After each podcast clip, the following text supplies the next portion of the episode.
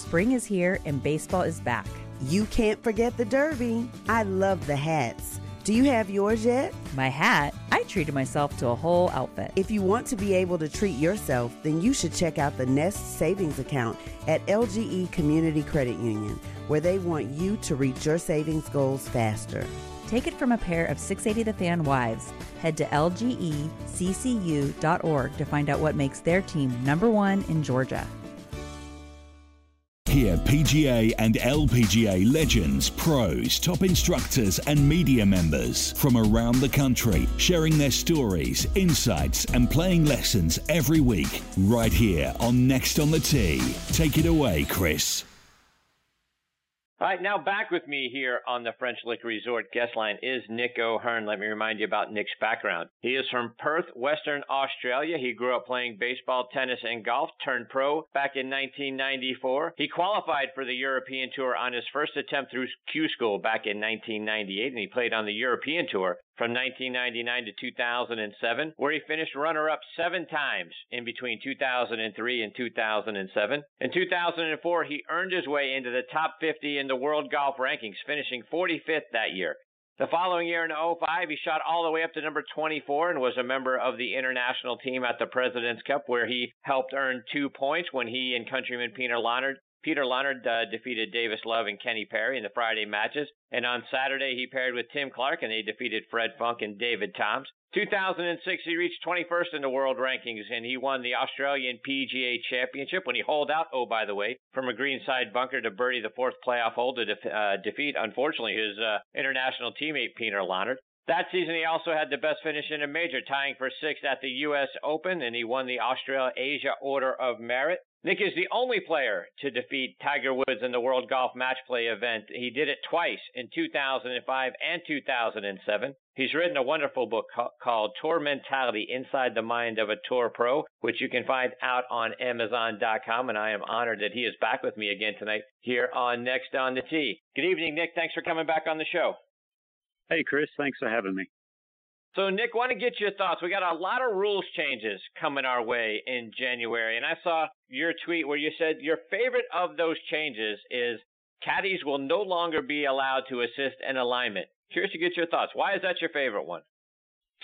oh, you know, there's there's a bunch of them that I think are my favorites, but that one just kind of caught my eye. I just it, it always fascinates me when a, a caddy's standing there lining their own player up. I'm thinking, well, if you can't line yourself up, you shouldn't be playing this game. Um, you know, back from when I was a kid as a junior, it was all about how you were able to figure out how to play the game, you know, get the ball in the hole, how to line up to hit the ball down the fairway on the green, how to line your putts up. And then when you have someone else doing it for you, I think it just takes away from it. So that one for me just resonates really well because it, it kind of drives me a little bit nuts, you know. And to, to be honest, I mean, I think they should almost take away the lines on the golf balls when people are putting. I think uh, it takes a little bit of the skill out of the game, and, and that's what this is all about.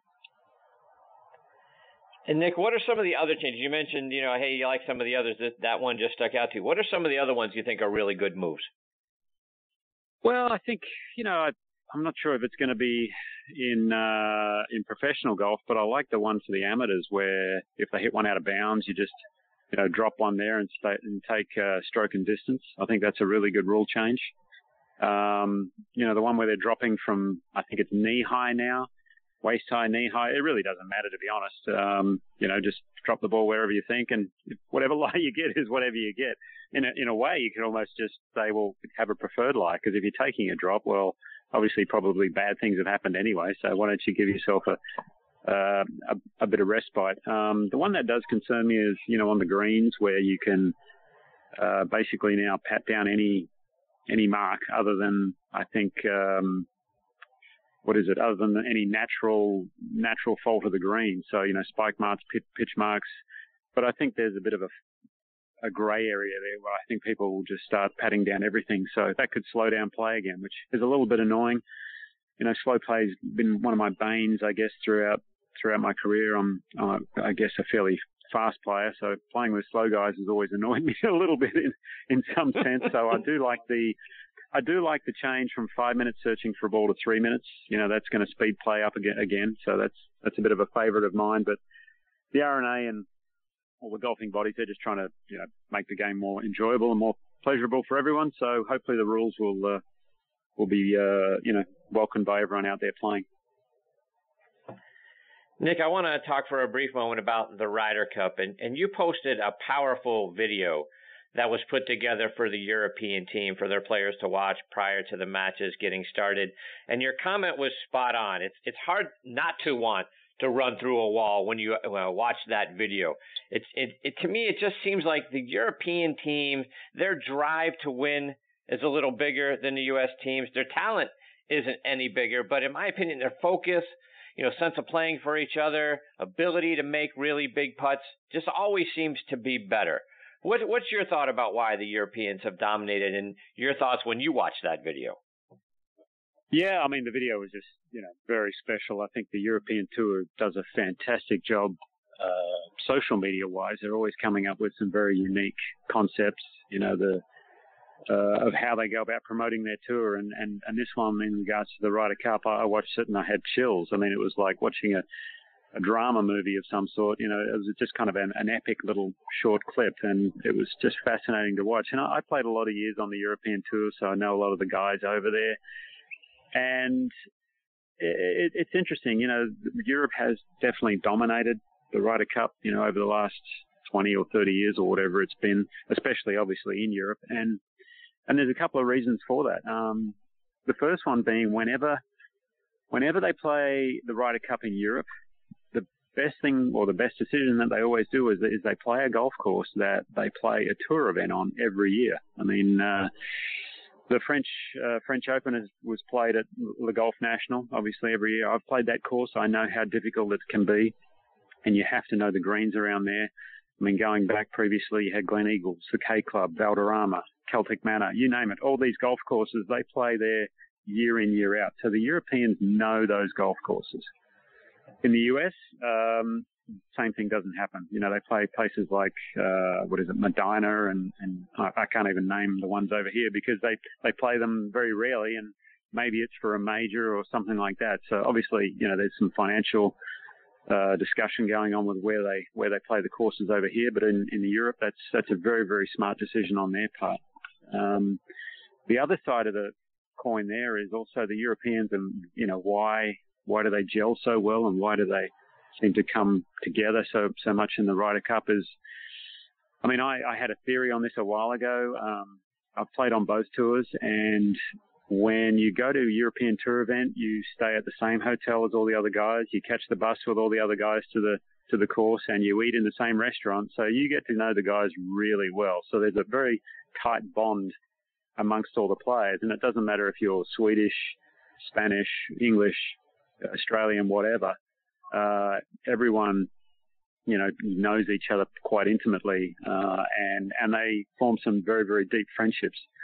Here in the United States, you know, I've played over here a lot. The first thing they give you when you go to the a golf tournament is is is they give you a brand new car for the week, and you can go and stay wherever you want. So you very rarely see the same guys uh, that you're playing the tournament with um, off the golf course. So you know, the, the friendships level probably isn't quite there. I'm sure through junior golf and college golf, there is some, you know, relationships that develop like a, a Justin Thomas and a Jordan Spieth and, you know, Rickie Fowler and those sorts of guys where they, where they do get along very well, but it doesn't run as deep as in Europe and, and the passion and you can, you can see it, you know, when they play.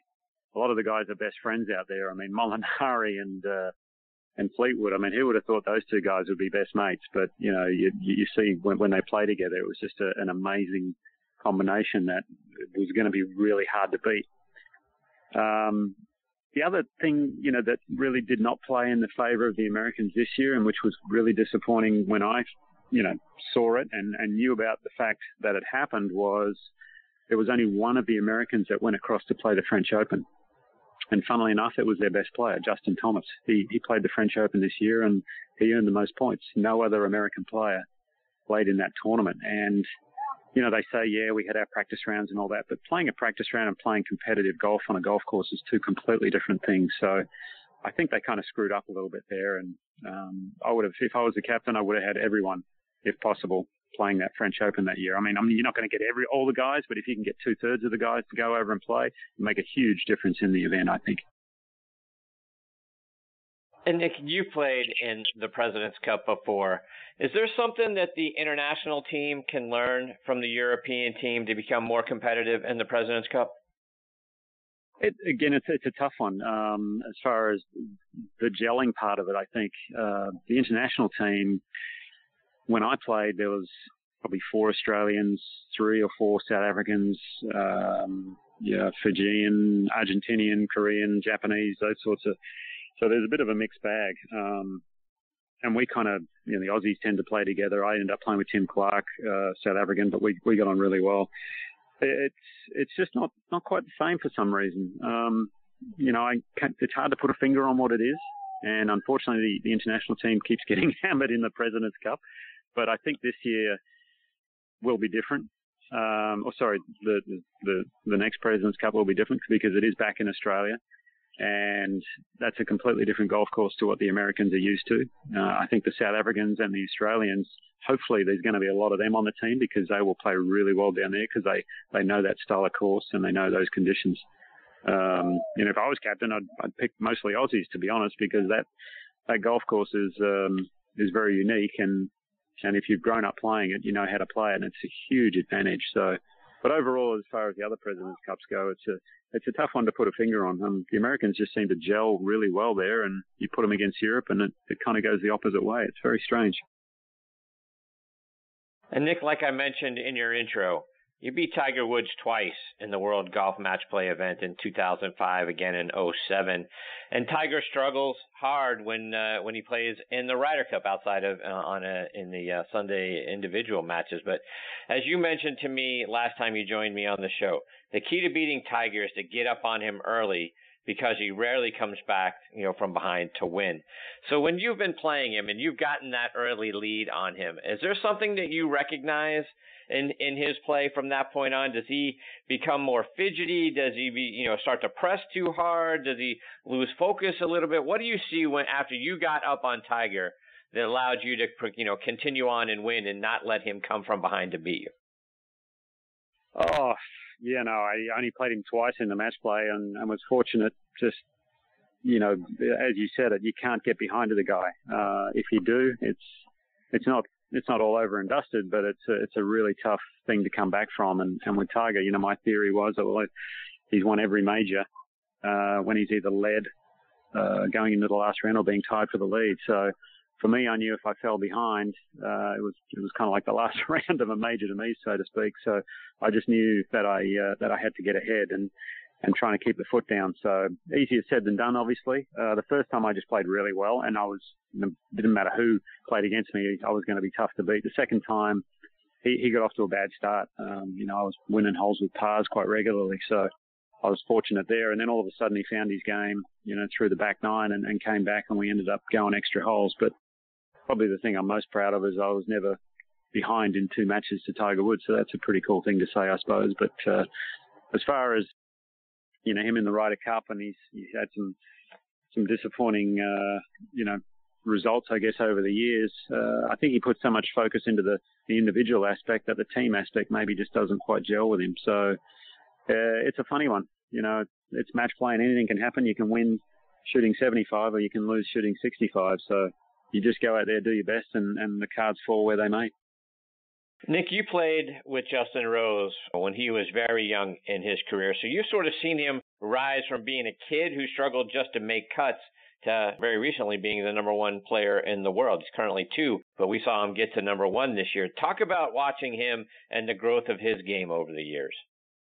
Oh, it's just been an incredible rise. I mean, I played with him when he was a seven, well, not 17, probably 18 year old, you know, back on the European tour and he missed 21 cuts in a row. And you just knew that this kid had some, uh, had some ability and that he was going to really go a long way in the game, but it was just a matter of time. He was very, very young, obviously, at that point. Um, and he's just a, a lovely guy. Um, no two ways about it. He works hard. He's got a phenomenal talent, and it was just a matter of time, really. And obviously, since he's been working with Sean Foley, he's just done some amazing things swing wise. So, uh, you know, he's he's got the complete game now, and and uh, it's just it's a treat to see him you know, just uh, go from strength to strength. And he was number one in the world briefly, obviously, but uh, he'll be up there for a very long time. I mean, he's just such a quality player and a, and a hell of a guy. Nick, not long ago, you did a workshop with the guys out on the uh, Washington State golf team. Curious to get your thoughts. What are some of the things that you want to share when you're meeting with young players like that at the college level? Um, it's it's interesting, you know. You, you go to these college. Uh, I, I go to colleges every now and then and, and do these workshops, and, and you stand there on the range and you watch them hit balls, and you think, wow, this is this is pretty impressive. They all, you know, could be playing on tour or, or some sort of at some sort of professional level. But what I try and show them is more that you know the game isn't all about the golf swing, and it's not about um, you know, looking pretty. It's about getting the ball in the hole in the least amount of strokes possible. So, you know, the art of the game really is thinking your way around the golf course. Uh, how do you play each hole strategically? How do you get the most out of every practice session? Um, short game, really, wedges, you know, that's a huge thing in this game, I think. And, and, uh, yeah, just trying to give them a, a different perspective. One of my favorite things to do with college guys these days is to say, well, okay, we're going to play nine holes where uh, you don't use yardages. And, and they always look at me funny going, well, really? Um, how will I know what club to use? And so, you know, to, to, begin with, it's like, well, you got to figure that out and feel it. And uh, after a while, they, uh, you know, their, their sense of touch and their feel really improves. And the other thing that happens is they tend to be very indecisive to begin with because, you know, they don't really know if they've got the right club in their hands. So after a while, what tends to happen is they have to commit to every shot and, and then they start hitting good shots again. So and at the end of nine holes, you know, they really kind of say, well, I don't really need the yardages, do I? Because I'm pin high all the time. So it's a funny game that way. It's a bit old school, if you like. Nick, just a couple more before we let you go. And, and you turned 47 back on October 18th. So, first of all, happy belated birthday. Champions Tour seems like it's just over the horizon for you. Are, are we going to get to see you play out there in a few years? Uh, possibly, yeah. It's a, t- it's a tough tour to get on, of what I've heard. Uh, Q School was pretty hard. So, you know, I'm keeping my game in shape. I'm heading down to Australia on Sunday, actually, to go to play two tournaments, New South Wales Open and the Australian Open. I, I don't really play anymore. I just, uh, I coach and mentor young players now. So, but I love to go down and play those events. So I'm keeping my game in decent shape. And, um, you know, in a few years' time, I'll, I'll see where I'm at. And, uh, you know, maybe I can make hay while the sun shines out on the Champions Tour. Who knows? But I think getting on that tour is the hardest part. And once you're out there, you can have a bit of fun. Nick, you've got a wonderful book titled Tour Mentality Inside the Mind of a Tour Pro, which uh, our listeners can go online and find it on Amazon.com. But uh, remind our readers about some of the things that they'll find in your book. Well, it's just, it's more about, um, you know, how to think your way around the golf course and how to shoot the lowest course uh, score possible. Um, I think people get too caught up in technique these days. And what I've found is there's more than one way to get the ball in the hole. That's the biggest thing. And I think most people, you know, when they try and improve their golf games, they think about their golf swing and making changes. But what usually happens there is they get worse before they get better. So if you can just make two better decisions on a golf course, that usually adds up to three or four strokes. So you can lower your scores really easily just by thinking better. And the book is all about uh, how I did it over the years, you know, some structure and some processes to really help the average golfer um, just think better out in the golf course and, and make it a bit more enjoyable and more fun. And then there's also some sections in there about how to practice and, and how to get the most out of every session. You know, I get asked a lot from people about, well, how should I practice? So I, I dedicated about a third of the book to that because um, because that's a really important part of the game. I think is you want to go to bed at night better than when you woke up that morning. So how do you how do you do that and how do you structure that? So there's a, there's quite a bit of detail on that. And uh, at the end of the day, just trying to help people uh, improve. And you know, sometimes the mind of a tour pro is a scary place. So hopefully, I haven't scared too many people off with it. Well, Nick, I can't thank you enough for your time tonight and coming back and uh, sharing more of your stories and insights with us. Let our listeners know how can they stay up to date with all the things that you're doing, whether it's online or it's on social media. Yeah, I'm on Instagram and Twitter. Uh, I have a website, nickohern.com. Um, but I'm not a real, you know, publicity kind of guy. But you can get on there and you follow follow some stuff that I'm doing these days. Uh, as I said, I'll be down in Australia the next couple of weeks, having a bit of fun down there. But uh, the best place to go is the website nickohern.com, and, and you'll see it all on there. Well, Nick, thank you so much for taking time out of your night to come back and be a part of the show. I hope we can uh, get the opportunity to catch up with you again real soon. always enjoy listening to your insights and uh, and sitting back and hearing some of the stories from your days being out on tour. Hope we get the opportunity to do it again soon. Thanks, Chris. Yeah, thanks for having me on. Appreciate it, and uh, good luck with everything. Cheers. Cheers to you. Take care. Best of luck down in Australia. Thank you. Bye. That is Nick O'Hern. The uh, title of his book is Tour Mentality Inside the Mind of a Tour Pro. You can find it out on Amazon.com, and it's uh, nickohern.com. And O'Hern, uh, the last part of O'Hern is H E R N, so nickohern.com. Great stuff. Look forward to having Nick back on the show. This morning in the Atlanta airport, no one's missing a meal on Mac Wilburn's watch. With 11 restaurants to serve passengers, he's got dining for every destination. And it all started when Mac talked with First Horizon Bank about opening a franchise in the airport. Now it's open for business and cleared for takeoff. First Horizon Bank. Let's find a way. Go to firsthorizon.com/mac. First Horizon Bank member FDIC. Support for Extra 1063 comes from Natural Body Spa and Skin Remedy, celebrating their 35th anniversary and offering gift cards in store and online. You can discover Mother's Day and anniversary presents online at Natural Body Spa and Skin Remedy at naturalbody.com. The fan is ready for Brave season. Are you? 3 1 smoked high in the air, deep center field, and heading for the horizon. A home run by Olson. We're streaming every game of the Braves 2024 season free on the 680 The Fan app. So make sure you download it now and don't miss a pitch of the Braves this season.